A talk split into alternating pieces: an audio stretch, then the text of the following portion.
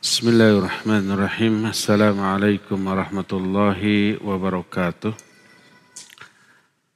Innal hamdalillah nahmaduhu wa nasta'inuhu wa nastaghfiruh wa na'udzu billahi min shururi anfusina wa sayyiati a'malina may yahdihillahu fala mudilla lahu wa may yudlil fala hadiya واشهد ان لا اله الا الله وحده لا شريك له اقرارا به وتوحيدا واشهد ان محمدا عبده ورسوله صلى الله عليه وعلى اله واصحابه وسلم تسليما مزيدا وبعد Alhamdulillah kita kembali berjumpa melanjutkan kajian tentang salah satu amalan hati yaitu khusyuk. Kita sudah membahas makna khusyuk baik secara bahasa ataupun secara istilah.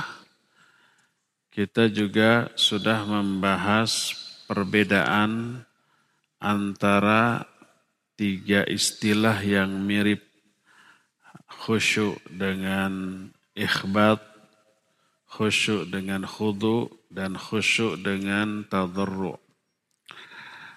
Kita masuki sekarang bahasan ahamiyatul khusyuk wa manzilatuhu.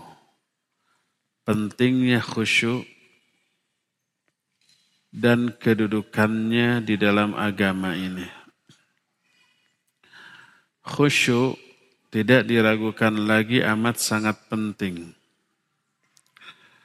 Siapa yang kehilangan khusyuk dari dirinya, dia telah kehilangan salah satu perkara yang wajib di antara perkara keimanan. Di antara hal-hal yang menunjukkan pentingnya khusyuk adalah poin pertama ini sudah kita bahas, yaitu khusyuk termasuk salah satu di antara kewajiban di dalam sholat sudah kita terangkan khusyuk di dalam sholat hukumnya wajib. Berdosalah orang yang tidak khusyuk di dalam sholatnya. Terancam dengan adab. Kita sudah bahas dalilnya baik dari Quran ataupun sunnah. Di antaranya Allah berfirman, Fawailul lil musallin alladzina hum an solatihim sahun. Celaka orang-orang yang solat, yaitu orang-orang yang lalai dari solatnya. Salah satu makna lalai dari solat adalah ketidakkhusyuan dia di dalam solat yang mengakibatkan dia lalai dari tujuan solat setelah solat itu selesai Tujuan sholat tanha anil fahsyai wal munkar. Mencegah pelakunya dari perbuatan keji dan munkar. Seusai sholat orang masih keji dan munkar. Menunjukkan sholatnya mardud tertolak. Dan salah satu penyebab tertolaknya sholat itu adalah tidak khusyuknya dia di dalam sholat. Jadi orang yang tidak khusyuk dalam sholat diancam dengan azab yang menunjukkan bahwa khusyuk termasuk di antara perkara yang wajib di dalam sholat. Ini poin yang pertama bahwa khusyuk itu amat sangat penting kedudukannya dalam agama kita. Terlebih ancaman lain bagi orang yang tidak khusyuk di dalam sholatnya.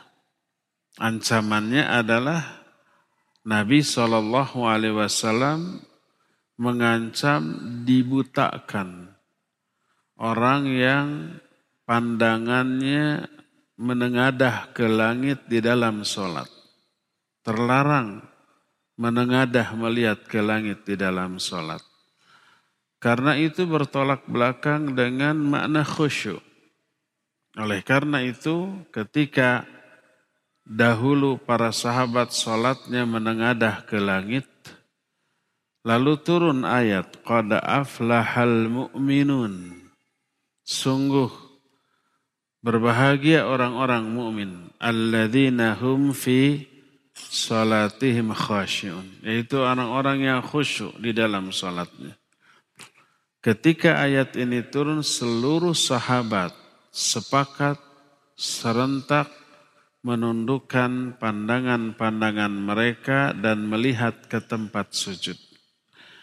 Ini menunjukkan seluruh sahabat sepakat bahwa salah satu bukti utama khusyuk adalah tunduknya pandangan di dalam sholat.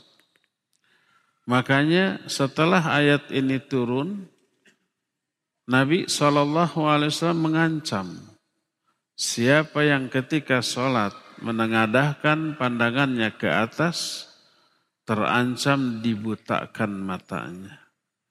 Sebagaimana sabda Nabi Shallallahu Alaihi Wasallam dalam hadis yang diterima dari Anas bin Malik radhiyallahu an. Beliau bersabda, "Ma balu aqwamin yarfa'una absarahum ila samai fi salatihim." Kenapa orang-orang mengangkat pandangan mereka ke langit di dalam solat-solat mereka. Lalu beliau menyatakan, la yantahiyanna an dhalik au latukhtafanna absarahum.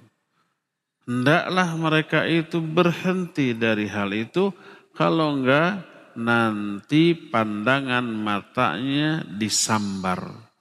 Makna disambar itu dihilangkan Diterangkan dalam hadis lain yang diterima dari Jabir bin Samurah, la yantahiyanna aqwamun yarfa'una absarahum ila samai fi shalah aw la tarji'u ilaihim.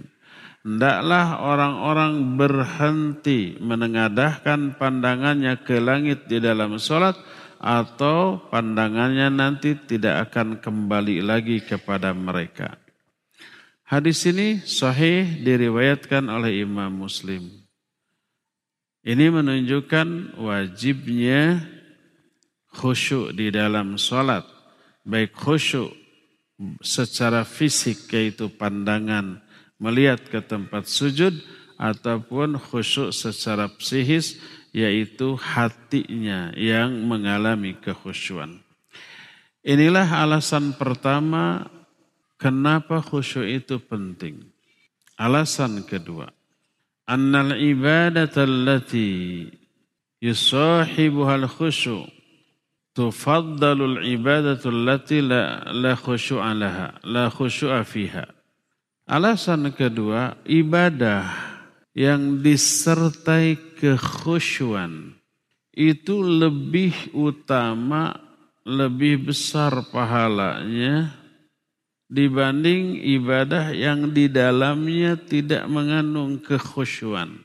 Apa pun jenis atau bentuk ibadah tersebut, seluruh ibadah wajib disertai kekhusyuan. Agar ibadah tersebut berkualitas, diterima, makbul dan mabrur di sisi Allah.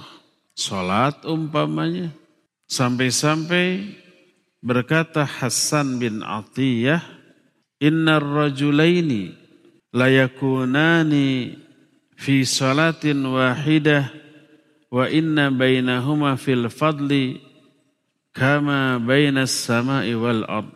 Ada dua orang laki-laki salat bareng berdampingan tapi pahala dan keutamaan keduanya seperti langit dan bumi.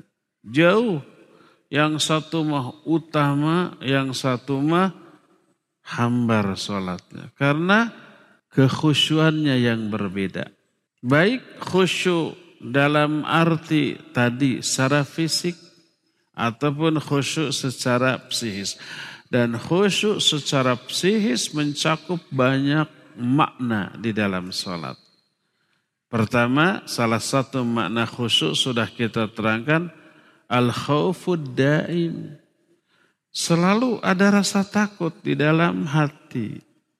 Takut ini sholat ditolak, takut ini sholat nggak sempurna, takut ini sholat tidak sesuai dengan apa yang dikehendaki oleh zat yang kita sembah, sehingga benar-benar bersungguh-sungguh ada penghayatan, ada keikhlasan yang sempurna. Itu sholat. Termasuk saum, ada kekhusyuan di dalamnya makna kekhusyuan yang harus ada dalam setiap ibadah tadi ada perasaan takut ketika melakukan ibadah itu. Takut apa? Takut kurang, takut ada aib, takut ada kekeliruan, takut ada kesalahan, takut tidak sesuai dengan yang dikehendaki zat yang memerintahkan. Makanya Allah menerangkan salah satu sifat orang mukmin alladzina yu'tuna ma atau wa qulubuhum wajilah. Orang mukmin itu orang yang sudah melakukan amal-amal yang mereka lakukan tapi hati mereka takut. Takut apa? Takut tidak diterima, takut ditolak, takut mengecewakan. Makanya ketika ibadahnya sungguh-sungguh. Saum takut, saumnya ditolak, makanya semua dosa selama saum dia jauhi. Dia tidak hanya saum secara fisik, menahan lapar, menahan haus, menahan syahwat, tidak hanya itu. Dia saumkan juga matanya, dia saumkan juga lidahnya, dia saumkan juga telinganya, semuanya dari hal-hal yang Allah haramkan. Makanya orang yang ibadah disertai kekhusyuan, ibadahnya jauh lebih kualitas, lebih hebat, lebih dahsyat. Coba perhatikan hadis yang diterima dari Amr bin Hisham radhiyallahu an. Berkata Rasul sallallahu alaihi wasallam, "Man tawaddaa wa asbagha wudu'ahu thumma shalla rak'atain lam yuhaddith fi nafsihi syai."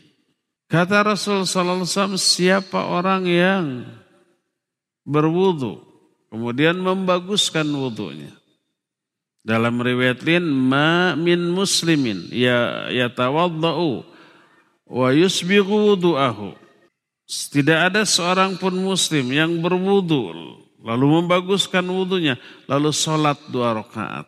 Sholat apa ini? Sholat sunnah. Syukur wudu. Dan syukur wudu tidak termasuk sunnah yang muakkadah. Tapi gair muakkadah tidak salat syukur wudhu tidak tercela. Sunnah muakkadah. Tapi tidak ada seorang pun muslim yang berwudu. Lalu membaguskan wudhunya. Lalu dia sholat dua rakaat. Tidak terbersit sesuatu pun di dalam hatinya selama sholatnya. Alias khusyuk. Illa kafarallahu sayyatihi. Kecuali Allah hapus semua dosa-dosanya walaupun dosanya sebanyak buih di lautan. Dalam riwayat lain illa wajabat lahul jannah kecuali wajib bagi dia surga. Lihat ibadah yang mafdul. Mafdul itu keutamaannya kurang. Yaitu salat sunnah goir muakadah berupa syukur wudhu tapi di dalamnya terkandung kekhusyuan, dihapus seluruh dosanya dan wajib bagi dia surga. Allah yang mewajibkan dirinya untuk memasukkan orang itu ke dalam surga. Padahal salatnya salat sunnah ghair muakkadah. Tapi sebaliknya salat fardu sekalipun yang lima waktu tapi tidak ada kehusuan terancam azab. Fawailul lil musallin. Ini untuk orang yang sholat fardu. Celaka orang yang sholat. yaitu orang-orang yang lalai dari sholatnya, tidak khusyuk. Sholat fardu yang sangat utama, rukun Islam kedua seusai syahadat. Tapi dilakukan secara tidak khusyuk, terancam adab. Tapi sholat sunnah ghair muakkadah seperti syukur wudhu dilakukan dengan sepenuh kehusuan luar biasa dahsyatnya. Yaitu wajib bagi dia surga dan terhapus seluruh kesalahan-kesalahannya. Kita juga pernah tuh membahas satu hadis tentang muraqabah. Di dalam muraqabah terkandung kekhusyuan. Kenapa orang bisa memiliki sifat muraqabah? Muraqabah itu kan merasa selalu di apa?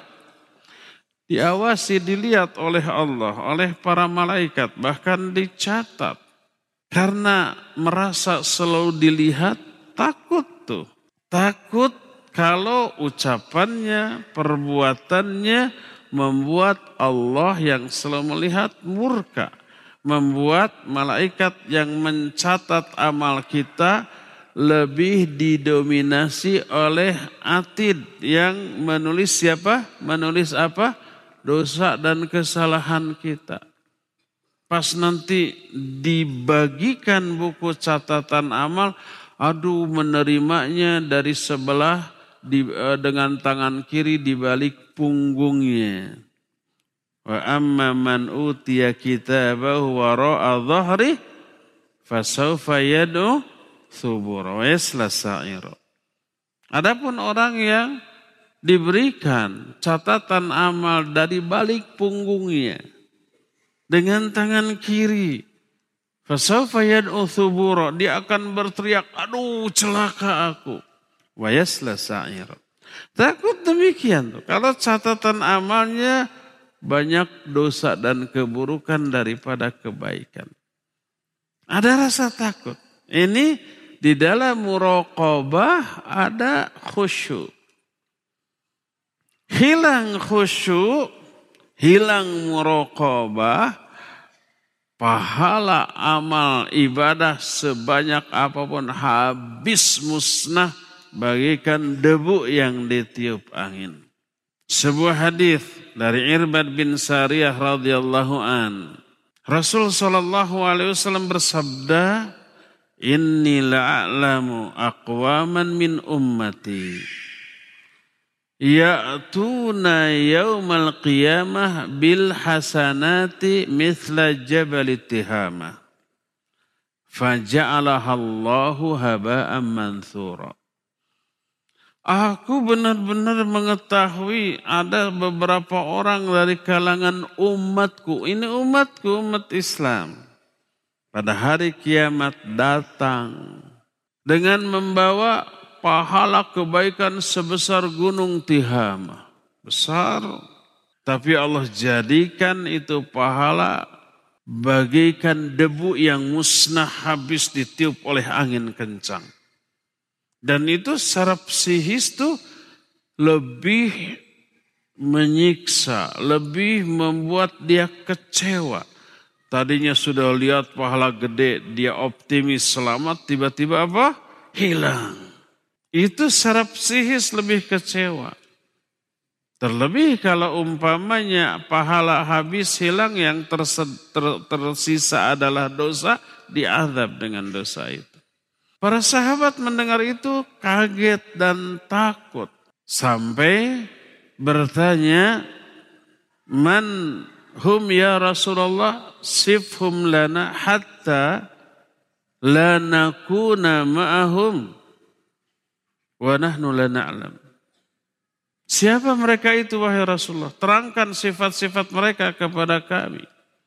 Agar kami tidak masuk golongan mereka tanpa kami ketahui, tanpa kami sadari.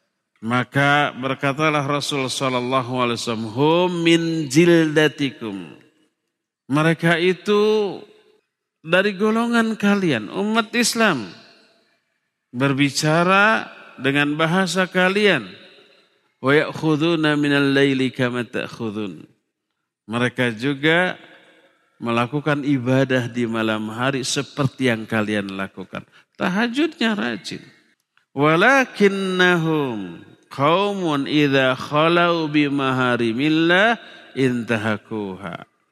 Tapi mereka adalah orang-orang yang apabila mereka bersendirian, tidak ada orang lain, lalu menemukan kesempatan untuk melakukan apa yang Allah haramkan, mereka langgar larangan itu. Mereka berbuat dosa ketika menyendiri, itu karena tidak ada sifat muraqabah dan tidak ada sifat muraqabah menunjukkan tidak adanya kekhusyuan di dalam hatinya berupa al khawfud daim fil qalb. Rasa takut yang selalu ada dalam hati. Jadi bahaya ketidakkhusyuan itu luar biasa bisa menghabiskan seluruh amal kita bisa menghilangkan sifat muraqabah dalam diri kita, sebaliknya adanya khusyuk di dalam hati kita yang kita sertakan dalam setiap ibadah, ibadahnya itu selalu ada rasa takut kepada Allah, takut diteri, tidak diterima, takut ditolak, takut diabaikan, dan seterusnya menyebabkan dia selalu melakukan ibadah semaksimal yang dia bisa dan selalu memperbaiki kualitas dan kuantitas ibadahnya seusai itu dan ini efek dari kekhusyuan. Makanya pahalanya berlipat. Seluruh ibadah yang disertai oleh kekhusyuan akan jauh lebih berlipat pahalanya lebih utama di mata Allah Azza wa Jalla. Inilah alasan kedua betapa pentingnya khusyuk. Alasan ketiga ini yang sangat disayangkan dan mungkin sejak puluhan atau ratusan yang tahun yang lalu sudah terjadi. Terlebih di zaman kita sekarang. Padahal ini super penting. Apakah poin ketiga yang menyebabkan kehusuan ini begitu penting dalam agama? Yaitu kekhusuan adalah bagian dari agama ini yang pertama kali hilang musnah dari umat ini. Salat tidak akan segera musnah. Orang masih banyak salat. Tapi ruh salat berupa kehusuan sudah musnah. Sebagaimana sebuah riwayat dari Syaddad bin Aus radhiyallahu an. Berkata Rasulullah sallallahu alaihi wa alihi wasallam, "Inna awwala ma yurfa'u minan nas al khusyu." Sesungguhnya hal yang pertama kali akan dihilangkan, akan musnah dari manusia, dari agama ini adalah khusyuk. Kekhusyuan adalah bagian penting dari agama ini yang pertama kali hilang dari umat ini. Sehingga berkata Abu Darda radhiyallahu an bahwa Rasul sallallahu alaihi wasallam bersabda awwalu ma yurfa'u min hadhil umma al khusyu' hatta la tara fiha khashi'a. Kata Nabi alaihi salatu wasalam hal yang pertama kali hilang dari umat ini adalah khusyuk sehingga engkau tidak melihat lagi seorang pun manusia yang khusyuk. Khusyuk dalam melakukan ibadah apa pun bentuk ibadah itu.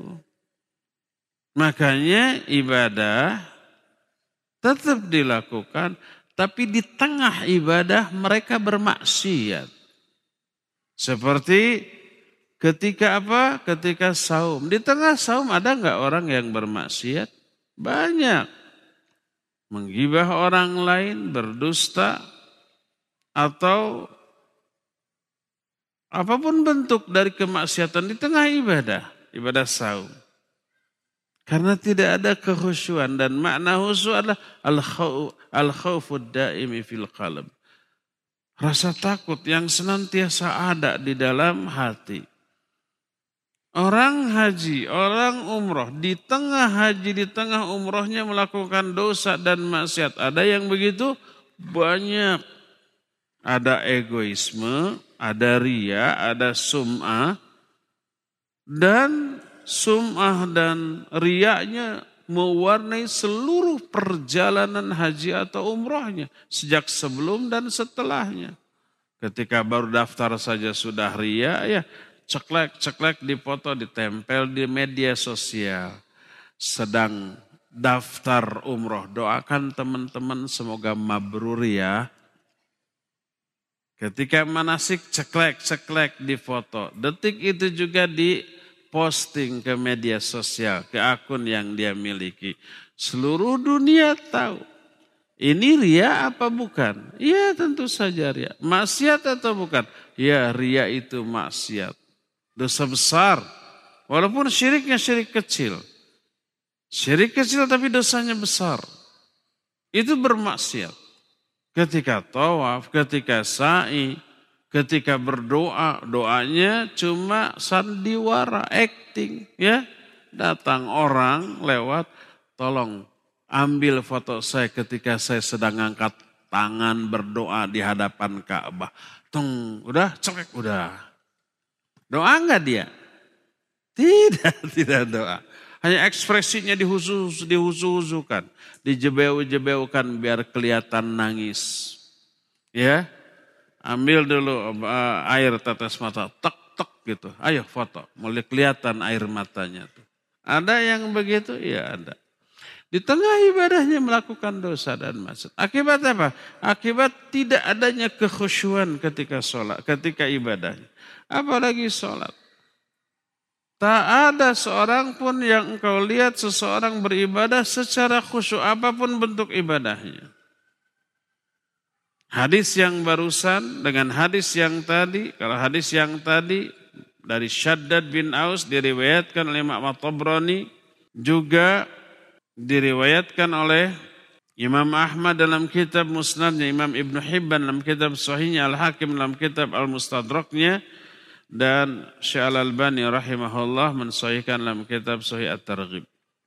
Hudzaifah radhiyallahu an berkata, "Awwalu tafqiduna min dinikum al-khusyu' wa akhiru ma tafqiduna min dinikum as-shalah. Bagian pertama yang akan hilang dari umat ini adalah khusyuk dan bagian yang paling akhir hilang dari umat ini adalah sholat.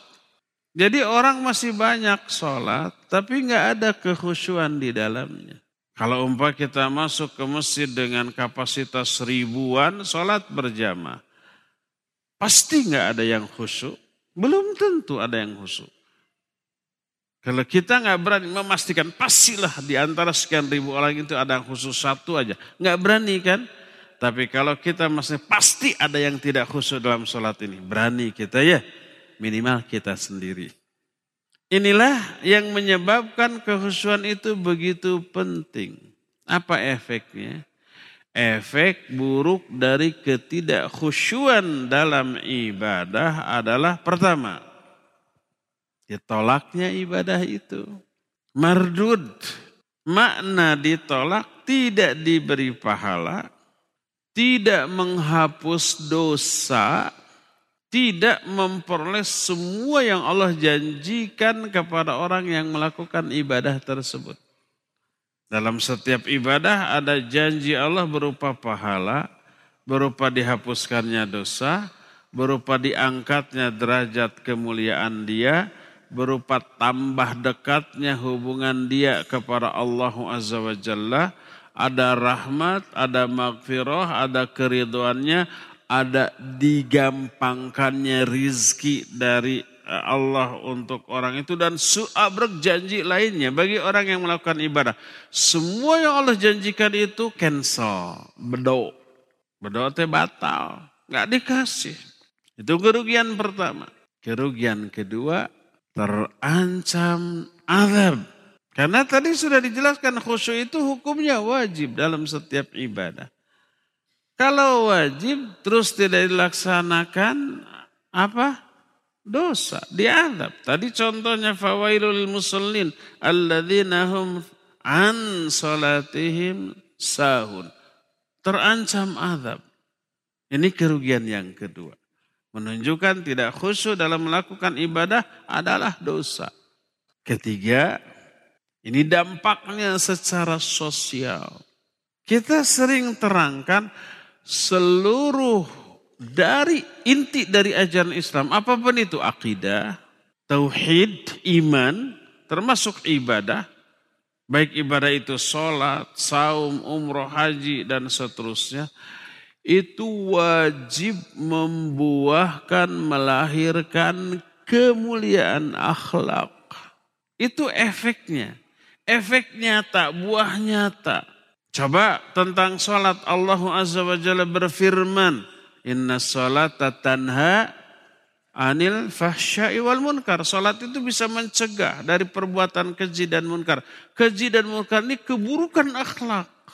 Salat yang benar, yang makbul, yang mabrur adalah salat yang melahirkan kemuliaan akhlak. Lisannya terjaga, matanya terjaga, tangannya, kakinya, semua anggota badannya terjaga. Bahkan hatinya tidak suudon tidak curiga, tidak iri, dengki, hasad kepada sesama.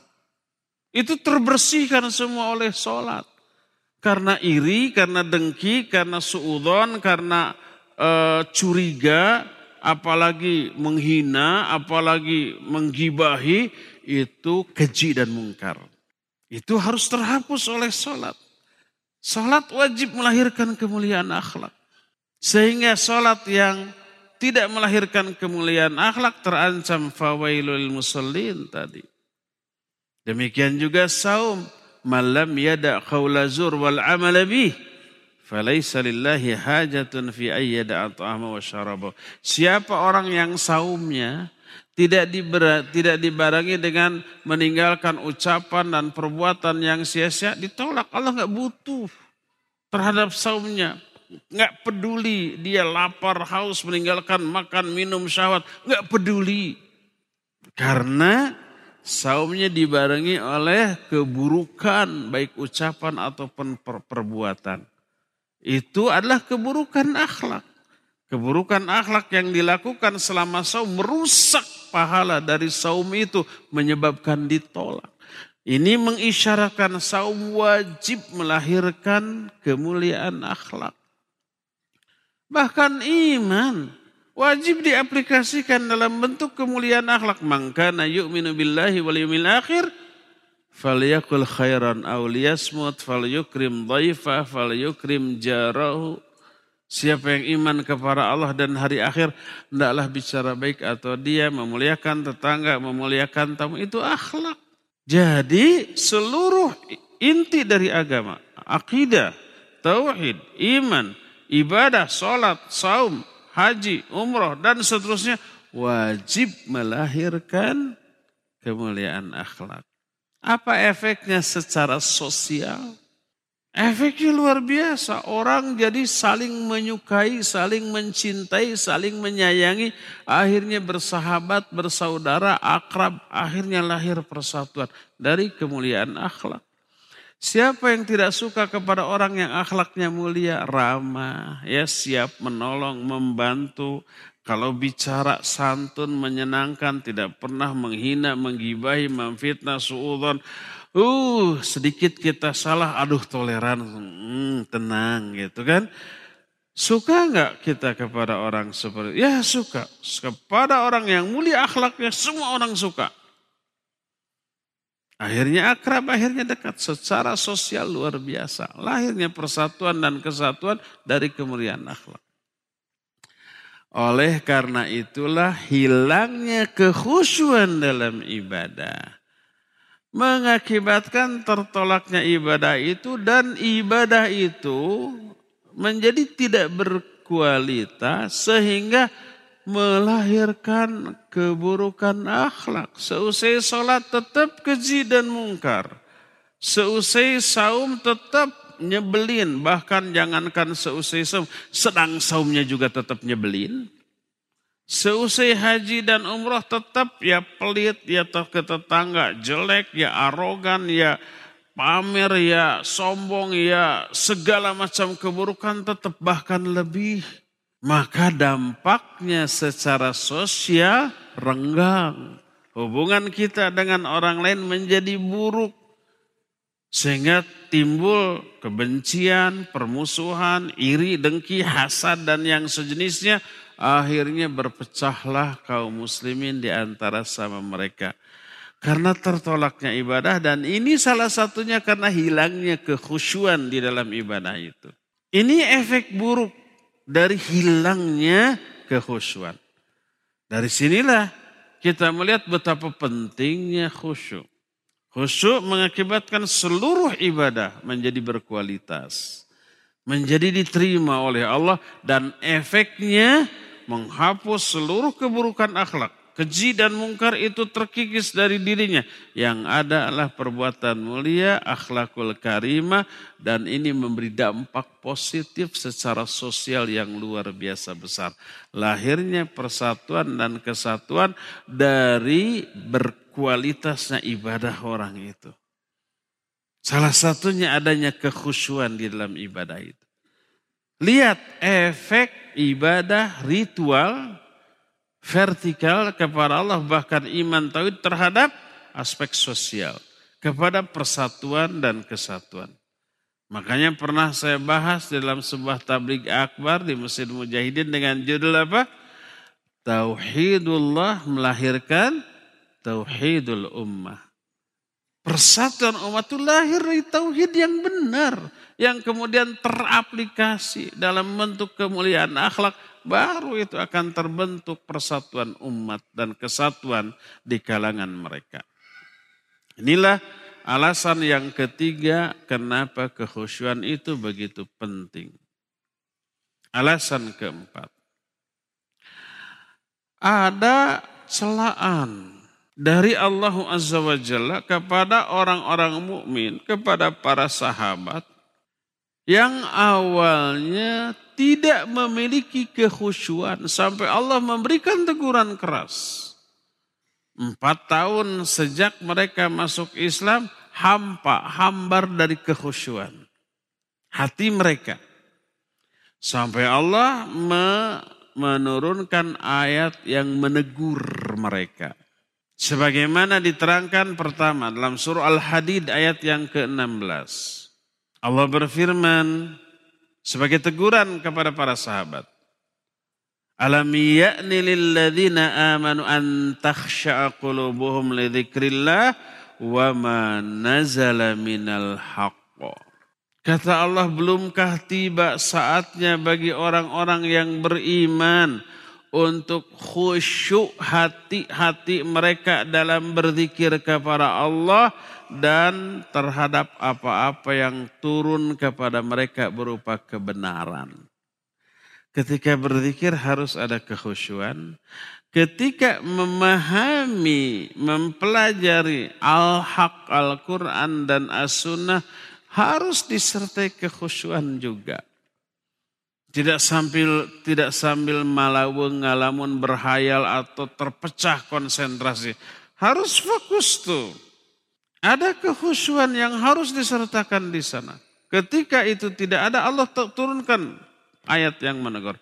Alam ya'ni lilladzina amanu an takhsha qulubuhum li dzikrillah wa ma nazala minal haqq. Berkata Syekhul Islam Ibn Taimiyah rahimahullahu taala ketika menerangkan ayat ini. Kata beliau fada'ahum ila khusyu'il qalbi li dzikri wa man nazala min min kitabih wa nahahum ay yakunu kalladzina tala alaihimul amad faqasat qulubuhum wa haula humul ladzina idza dzukirallahu wajilat qulubuhum Wa idza tuliyat alaihim ayatuhu zadatsum imana. Kata Syekhul Islam, di dalam ayat ini Allah menyeru kaum mukminin untuk khusyuk hati mereka ketika berzikir kepada Allah dan khusyuk terhadap apa yang diturunkan kepada mereka berupa kitabnya yaitu Al-Quran. Terus apa kata Allah selanjutnya?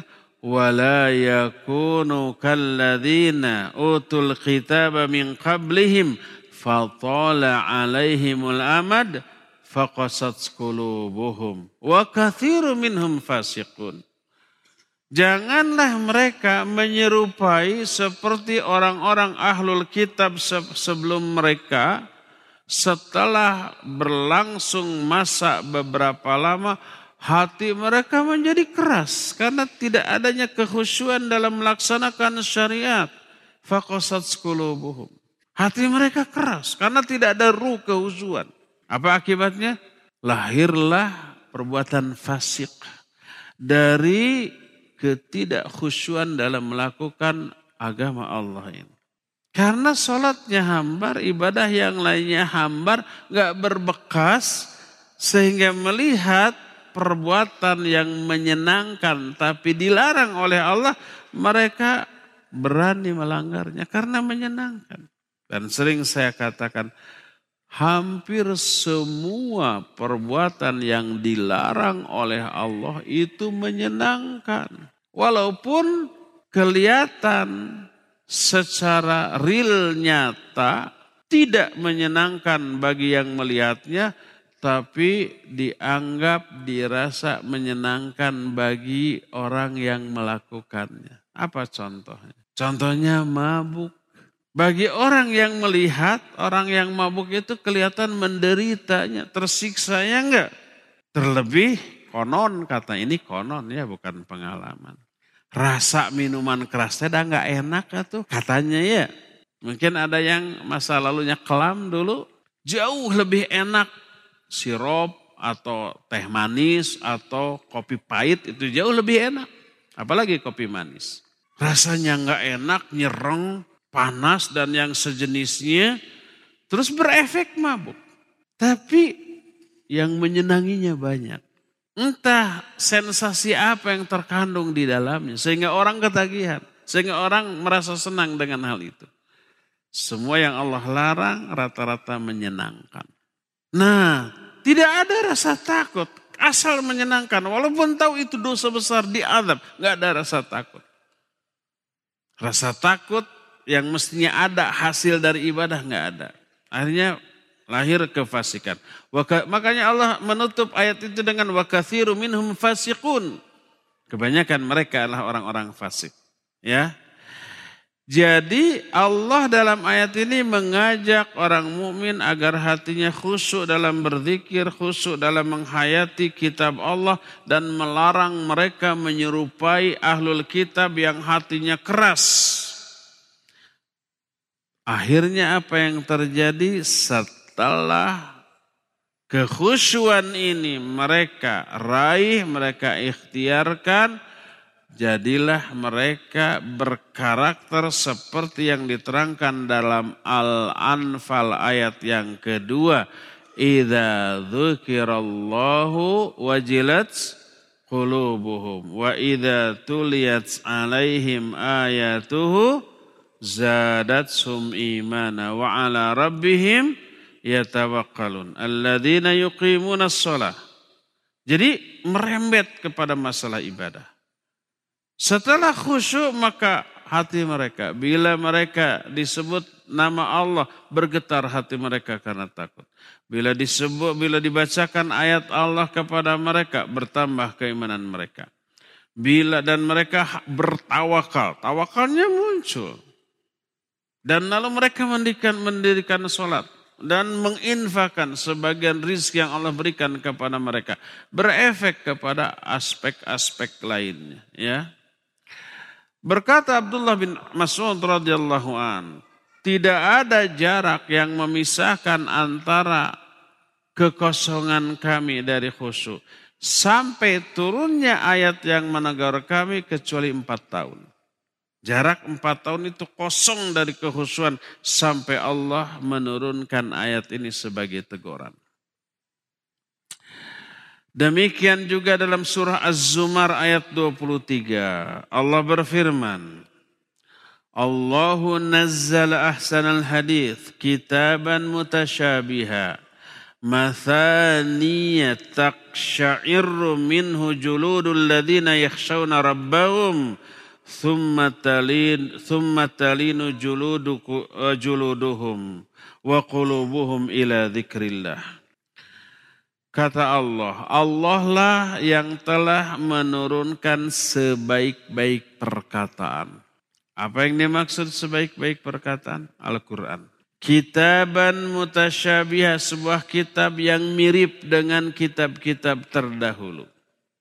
Mathania yang dibaca berulang-ulang.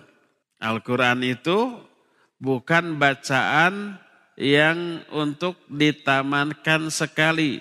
Wah udah tahulah isinya dari Al-Fatihah sampai Anas baca sudah. Enggak, ulang lagi, ulang lagi, ulang lagi bahkan dihafal. Setiap pengulangan ada tambahan faidah.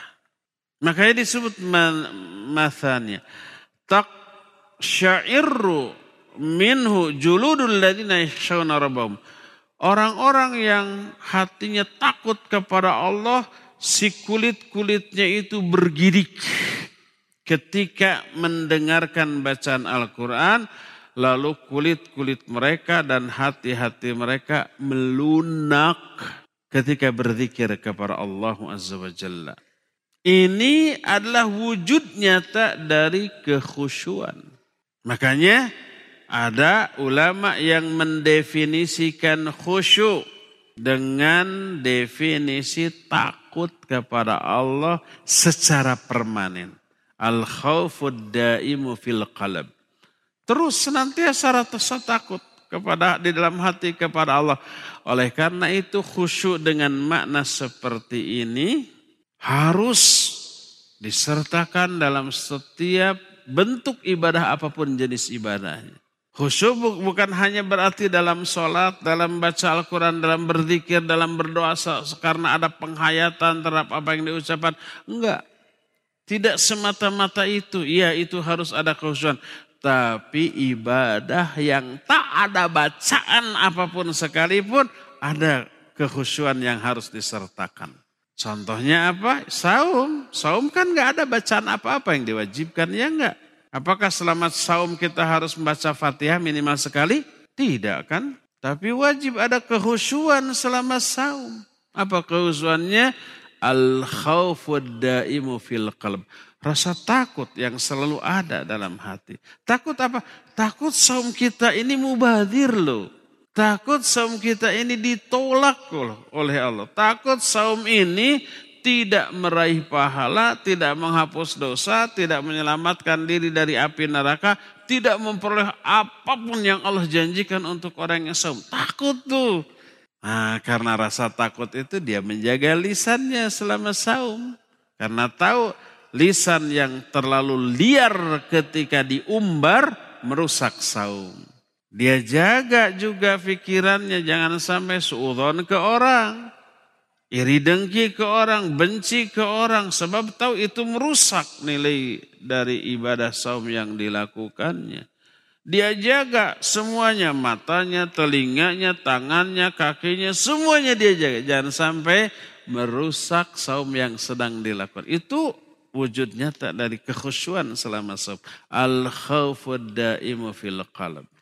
Oleh karena itulah maka ketika Syekhul Islam ditanya fakhusul qalbi li dzikrillah wa man nazal min hal huwa wajib? Qal na'am. Apakah khusyuknya hati ketika berzikir kepada Allah, ketika menghayati ajaran Allah berupa kebenaran, apakah ini wajib? Dijawab iya. Al khusyuk wajibun fi kulli nau'in min anwa'il ibadah. Kekhusyuan wajib disertakan dalam segala bentuk ibadah. Apa pun jenis ibadah itu, apa pun bentuknya. Ketika kita mau infak musodako ada canceling lewat di hadapan kita. Infak sodako. Perlu kekhusyuan? Ya iyalah. Takut kalau-kalau ada ria di dalamnya. Ya. Ketika banyak orang melihat cancernya stop. Tahan laman. Keluarkan dompetnya. Kemudian drut. Soekarno Hatta. Dihitung. Satu, dua, tiga, empat, dua puluh. Truk dilipat-lipat. Wah, oi nggak masuk, eh gimana caranya ya?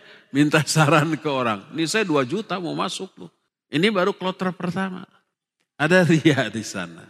Ria selain menghapus pahala juga terancam siksa. Ria itu dosa. Orang yang ria diancam. Jangan berpikir orang ria itu kerugiannya hanya nggak dapat pahala, tapi minimal dapat pujian orang. Jangan berpikir begitu. Selain nggak dapat pahala juga di apa? Diazab, disiksa, dosa dengan dosa yang besar. Itu syirik walaupun syirik kecil. Syirik besar, syirik kecil hanya membedakan status. Kalau syirik besar murtad keluar dari Islam, kalau syirik kecil pelakunya masih muslim, tapi muslim yang terjerumus ke dalam dosa besar. Orang ria tidak murtad, tidak harus syahadat lagi. Orang sum'ah tidak keluar dari Islam, tidak harus syahadat lagi. Dia tetap muslim, tapi muslim yang berdosa besar dan terancam oleh neraka bila dia tidak tobat dari hal tersebut. Jadi kehusuan ketika infak dan sodakoh wajib ada. Takut, khawatir ini dicampuri ria. Takut, khawatir ini ditolak oleh Allah. Karena yang kita keluarkan tidak layak dengan apa yang kita terima dari Allah.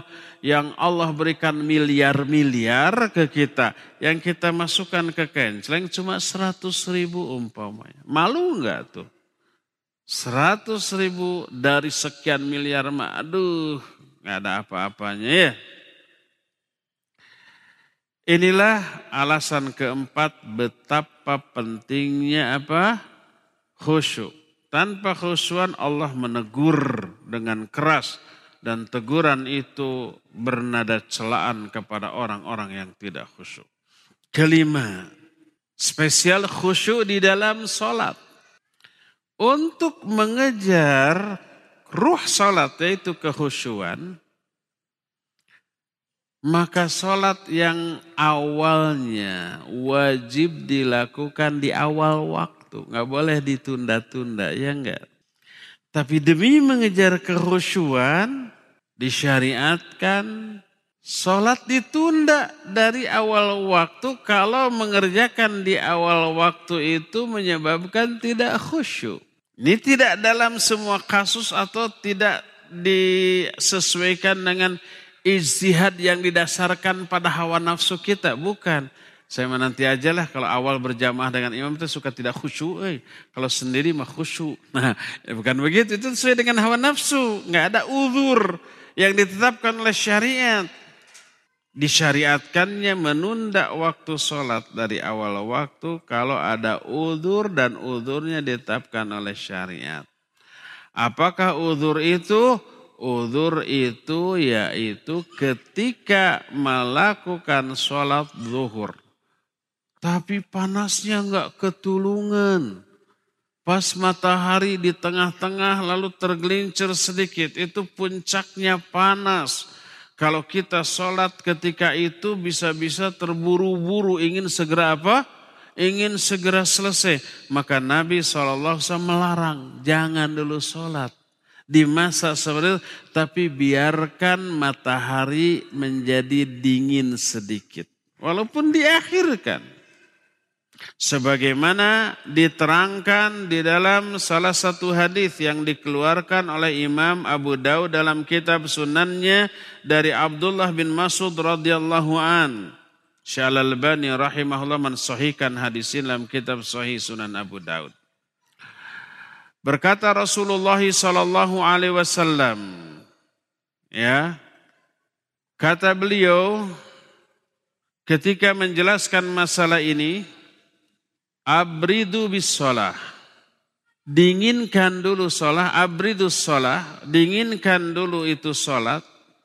Dalam arti mengakhirkan dari waktunya. Berkata Imam Ibn Qayyim, Anna sholata fi syiddatil harri tamna'u sahibahu sahibaha minal khusyu wa huduril qalb wa ta'athur biha. Bahwa sholat di tengah panas yang menyengat yang bisa menghalangi pelaku sholat dari kekhusyuan, bisa menghalangi orang yang sholat dari hadirnya hati dan terpengaruhnya orang sholat dengan cuaca yang panas sampai nggak bisa khusyuk, sampai konsentrasinya itu kepada panasnya, sampai ingin terburu-buru, maka tidak dibolehkan sholat dalam keadaan demikian. Tunggu sampai matahari agak belok ke sebelah barat dan panasnya sudah berkurang. Berkata muallif hafizahullah taala. Anna salata zuhur yusra'u ta'khiruha an awalil waqt ila haddil ibrad. Ma anna salata fi awal waqt mahbubatun ila Allah wa huwa afdalul a'mal. Kama thabata an Nabi sallallahu alaihi wasallam. Wa ma dhalik syar'a lana Nabi sallallahu alaihi wasallam al-ibrad bis salah wa hikmatu hadha at-ta'khir kama dzakarahu al-Imam Ibnu Qayyim anna salata fi syiddatil har tamna'u sahibaha min khusyu wa huduril qalb wa ta'athur biha. Salat duhur disyariatkan diakhirkan dari waktunya kalau panasnya terlalu menyengat sampai agak dingin. Padahal Salat di awal waktu termasuk amal yang paling dicintai oleh Allah sebagaimana sabda Nabi Shallallahu alaihi wasallam. Ketika ditanya ayul a'mali ahabu ilallah, amal apa yang paling dicintai oleh Allah? Beliau menjawab as-salatu fi awali waktiha. Dalam riwayatnya as-salatu uh, fi as-salatu fi waktiha. Salat pada waktunya mana di awal waktu. Tapi sekalipun demikian Nabi SAW mensyariatkan kita untuk sholat ketika cuaca agak sedikit dingin. Hikmahnya kenapa diakhirkan? Karena sholat ketika cuaca amat sangat panas. Mencegah pelakunya dari kekhusyuan menghalangi pelakunya dari hadirnya hati selama sholat dan terpengaruh oleh apa? Oleh sholat. Oleh panasnya matahari tadi. Termasuk, ha, ini termasuk nih. Ketika ada sesuatu yang mengganggu sholat. Tadinya kita ingin memanjangkan sholat. Karena lebih panjang sholat disertai kekhusyuan itu lebih bagus, lebih banyak pahalanya. Tapi pas ada gangguan yang menghalangi kekhusyuan, maka segerakan sholat. Berkata Nabi Shallallahu Alaihi Wasallam, Uridu an utilas sholat. Aku ingin memanjangkan sholatku. Maksudnya memanjangkan melamakan sholat. Tapi tiba-tiba aku dengar tangisan seorang anak. Maka aku percepat sholatku. Karena aku tidak mau ibunya merasa khawatir dengan tangisan anaknya. Otomatis semua terganggu kehusuannya. Imamnya terganggu. Yang paling terganggu siapa? Ibunya ya enggak. Aduh itu, itu anak kenapa? Jangan-jangan jatuh, jangan-jangan ada binatang yang menyengat. Saya nggak bisa membatalkannya karena lagi sholat. Lebih terganggu kan ibunya? Ibunya lebih khawatir kepada anak. Kalau imam atau yang lainnya cuek aja. Anak baturi iya baik. Tapi ibunya yang lebih terganggu. Orang lain selain ibunya terganggu karena tangisannya aja yang mengganggu. Rusak kehusuan maka percepat sholatnya. Ya, ini menunjukkan amat sangat pentingnya kehusuan. Seandainya khusyuk tidak penting, niscaya sholat dalam keadaan bagaimanapun tetaplah lebih utama untuk dilakukan di awal waktu. Inilah lima di antara sekian banyak alasan tentang amat sangat super pentingnya kehusuan di dalam melakukan ibadah. Ini bukan hanya lima-limanya, tapi lima poin ini cukup untuk menjelaskan betapa pentingnya kehusuan dalam melakukan amalan dari syariat ini dan alasan-alasan yang lainnya lebih banyak lagi. Nah, saking pentingnya ini khusyuk, Al-Quran dan hadis banyak menyinggung, menerangkan secara lebih detail tentang kehusuan. Betapa banyaknya ayat-ayat Al-Quran yang menjelaskan atau memuat kata-kata khusyuk di dalamnya. Ada puluhan ayat. Apa sajakah ayat ini? Ini akan kita bahas nanti di hari Kamis yang akan datang. Kalau sekarang cukup sampai di sini saja dulu dan sisa waktu yang ada kita akan gunakan untuk bertanya jawab. Wa sallallahu ala nabina Muhammadin wa ala alihi wa ashabihi wassalam. Assalamualaikum Ustaz. Waalaikumsalam warahmatullahi Terkadang saya sudah merasa nyaman dengan ibadah. Namun saat mendengar musik, tidak sengaja membuat nikmat ibadah itu hilang. Bahkan merasa sangat malas. Mohon nasihatnya Ustaz. Iya, nasihatnya jauhi itu musik. Musik memberikan kenyamanan, kenikmatan, kepuasan secara psikis kepada orang-orang yang mendengarnya. Tapi jenis kenikmatannya bertolak belakang dengan kenikmatan yang kita raih dalam melakukan ibadah. Baik kehusuan dalam sholat, zikir, berdoa, ataupun membaca Al-Quran. Sholat yang khusyuk nikmat, mendengarkan bacaan Al-Quran nikmat, doa dan zikir yang khusyuk nikmat. Tapi kenikmatannya bertolak belakang dengan kenikmatan batiniah yang dihasilkan dari hasil mendengar lagu dan nyanyian. Maka siapa orang yang merasa nikmat, terhibur, terpuaskan jiwanya dengan musik dan nyanyian, dia akan merasakan sebaliknya ketika mendengarkan ayat Al-Quran atau ketika sholat atau ketika mendengar kajian seperti ini. Bertolak belakang. Makanya untuk memperoleh kehusuan jauhi kenikmatan yang bertolak, kenikmatan batin yang bertolak belakang dengan kehusuan. Jangan raih ke, ke kepuasan batin dengan cara berkhayal, bernyanyi, e, bermusik, menari. Menari ada kepuasan batin? Ada. Apalagi setiap tarian pasti ada iringan apa? Musiknya. Ada kenikmatannya mereka raih penghayatannya kepada itu lebih besar.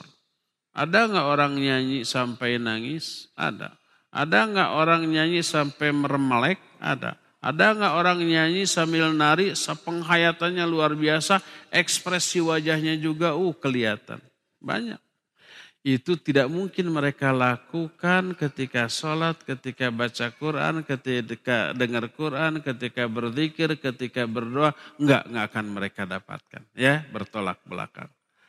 Jadi menyenangi, menyukai musik dan nyanyian itu mengurangi kemampuan kita untuk meraih kehusuan di dalam sholat, dalam ibadah. Tinggalkan ya. Apakah diperbolehkan menunda waktu sholat ketika sedang dalam perjalanan yang tidak dihitung safar? Pada asalnya tidak boleh. Tapi kalau secara teknis kita tidak memungkinkan sholat berjamaah di awal waktu karena ketidakmampuan, karena kondisi, karena situasi, ya, masuk ke dalam ayat la yukallifullahu nafsan illa usaha. Terampuni.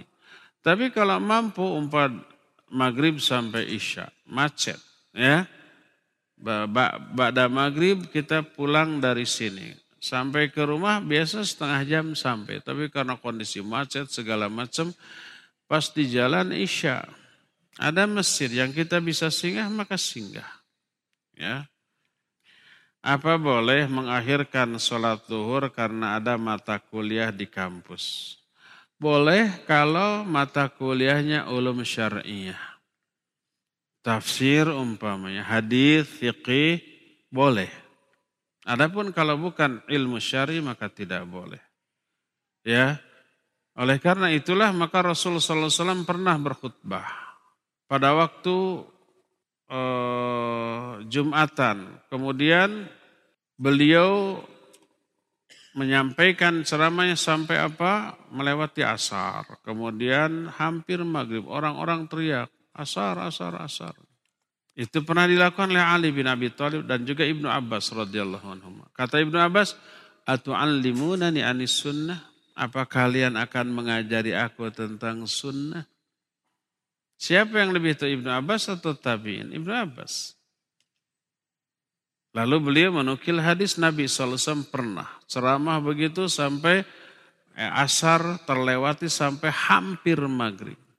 Ini menunjukkan menunda waktu sholat dari awal waktu. Karena mempelajari ilmu syar'i dibolehkan. Adapun kalau ilmu umum maka tidak boleh. Apa lebih baik kita izin melakukan sholat?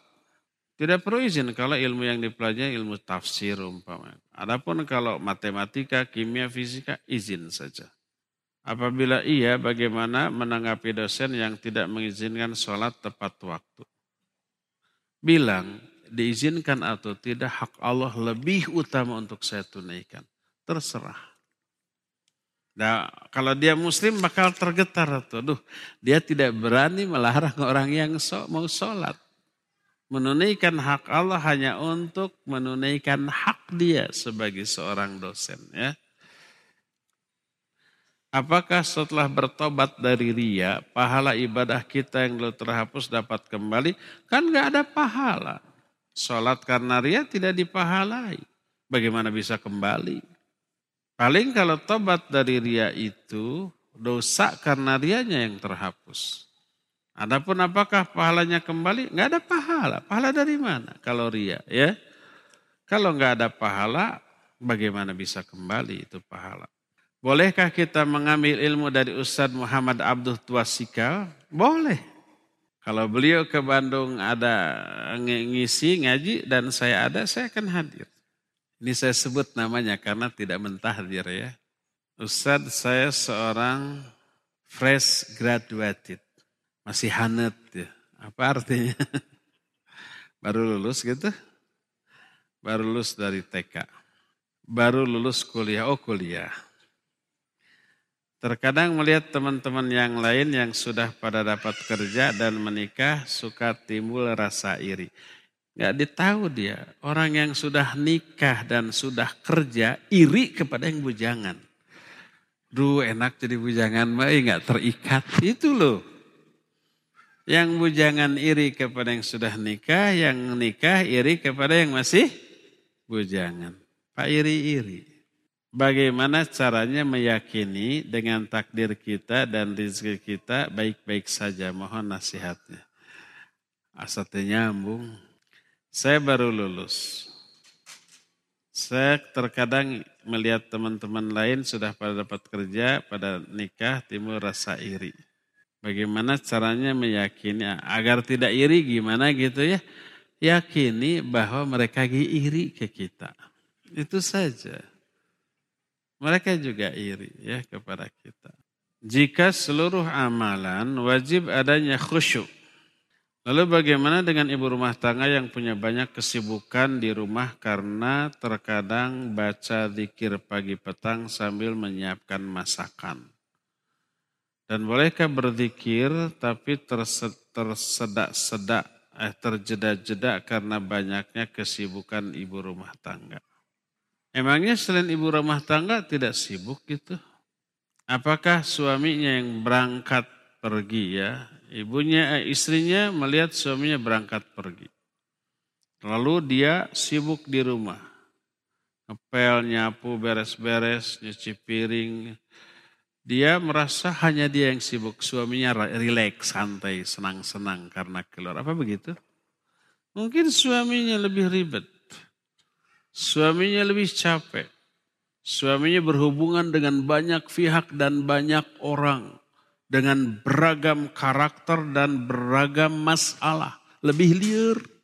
Kalau istri di rumah tidak berhadapan dengan siapa pun. Sendiri atau dengan anak-anaknya. Paling gitu kan. Paling berhadapan dengan piring kotor, dengan baju kotor, dengan kecoa, dengan tikus. Paling begitu. Suaminya itu lebih liar Nah, nanti suami juga akan bertanya, bagaimana dengan seorang suami yang sibuk? Dia menganggap istrinya di rumah rileks, santai, kegoleran, ngopi, ngoaci gitu. Semuanya sama-sama sibuk di bidangnya masing-masing. Suami capek, istri capek. Jangan sampai saling beranggapan pasangannya rileks, santai, dan senang-senang. Dua-duanya capek ya, saling memahami. Walhasil semua orang mengalami kesibukan dan masalah. Tidak hanya ibu rumah tangga ya. Apakah suami ketika berangkat kerja tidak ada masalah dengan zikir pagi petang? Ada masalah dengan zikir pagi petang. Semuanya begitu, sama tidak hanya ibu rumah tangga ya. Ya, lakukan fattaqullaha mastata'tum. Bertakwalah kalian kepada sesuai dengan kemampuan kalian. Mampunya begitu, begitu, maksimal. Tapi berusaha untuk ditingkatkan, ya. Tetap ada kehusuan. Kalau bisa bagi waktu. Kapan waktunya berkhidmat kepada Allah secara vertikal. Seperti baca Al-Quran, seperti zikir, seperti sholat, menambah hafalan Al-Quran. Itu harus dialokasikan waktunya, harus diagendakan. Terus selebihnya baru menggarap pekerjaan di rumah tangganya. Ada waktu. Asal bisa ngatur, insya Allah bisa diatur ya. Tanpa harus dibenturkan. Terakhir, apakah gerakan sholat yang tidak sesuai sunnah bisa membuat tidak khusyuk. Iya, barakallahu fiq. Kadang-kadang dua-duanya berkaitan, kadang-kadang tidak berkaitan. Artinya orang bisa saja khusyuk walaupun gerakan sholatnya menyimpang dari contoh Rasul Sallallahu Alaihi Wasallam. Dan sebaliknya orang bisa gerakannya sesuai dengan sunnah Rasul SAW tapi tidak tidak khusyuk. Ada yang begitu? Ada. Kita bisa berupaya maksimal agar gerakan sholat kita bacaannya sesuai dengan contoh dari Nabi sebagaimana diterangkan dalam hadis bisa. Tapi kekhusyuan itu yang sulit. Ada orang yang bisa khusyuk tapi gerakannya karena ketidaktahuan dia atau karena kelalaian dia tidak sesuai dengan sunnah Nabi Shallallahu Alaihi Wasallam. Dua-duanya wajib mutabaah, wajib khusyuk, wajib. Wajibnya mutabaah karena Nabi SAW bersabda, Man amila amalan laisa alaihi amruna fahuwa radun. Amalan yang tidak ada contohnya dari aku tertolak. Sallu kama ra'aitumuni usolli. Salatlah kalian sebagaimana kalian melihat aku sholat. Ini wajib, itu wajib, dua-duanya. Satu dilalaikan, satu dilakukan, maka ketika melalaikan yang satu dia berdosa, ketika memperhatikan yang satu lagi dia berpahala. Nanti dikalkulasi ya. Ustadz bolehkah salam kepada guru atau dosen wanita? Karena nggak tahu ilmunya saya suka bingung bagaimana sikap terbaik bila bertemu. Bila wanita itu nenek-nenek boleh. Tapi bila wanita itu adalah memiliki daya tarik yang bisa membuat kita terfitnah, maka sebaiknya tidak salam. Karena menyampaikan salam hukumnya wajib apa sunnah? Sunnah. Yang wajib itu apa? Menjawabnya. Kalau kalau menyampaikan salamnya sunnah. Tapi ketika yang sunnah dilakukan bisa timbul madarat, melahirkan dosa, maka tinggalkan yang sunnah. Kaidah menyatakan daf'ul mafasid muqaddamun ala jalbil masoleh. Menolak madarat harus lebih didahulukan daripada meraih manfaat. Dengan salam ada manfaat. Tapi juga ada madarat. Apa madaratnya begitu? Assalamualaikum. Orang yang dikasih salam pasti menoleh ya enggak? Pas menoleh melirik tap dua mata bertatapan. Madarat apa tidak? Bingit madarat. Sebulan nggak akan lupa tuh. Terbayang selalu kan begitu ya. Makanya para ulama ketika membahas hakul muslimi alal muslim situn. Bahwa hak seorang muslim atas muslim lain itu ada enam, di hari lain ada lima. Salah satunya, idza laqiyahu fasallim alaih. Kalau bertemu dengan dia, salam. Lalu dibahas, ya. Bagaimana kalau dia wanita? Para ulama menyatakan kalau dia nenek-nenek yang tidak menimbulkan fitnah, boleh salam. Tapi kalau dia seorang yang masih muda, apalagi cantik, yang bila salah menimbulkan masalah, fitnah, tergodanya hati, maka jangan salam. Karena menolak madarat harus lebih didahulukan daripada meraih maslahat. Ya, wallahu alam. Cukup sampai di sini insyaallah kita jumpa kembali setahun yang akan datang. Subhanakallahum bihamdik asyhadu an la ilaha illa anta astaghfiruka wa atubu ilaik walhamdulillahi rabbil alamin wassalamu alaikum warahmatullahi wabarakatuh.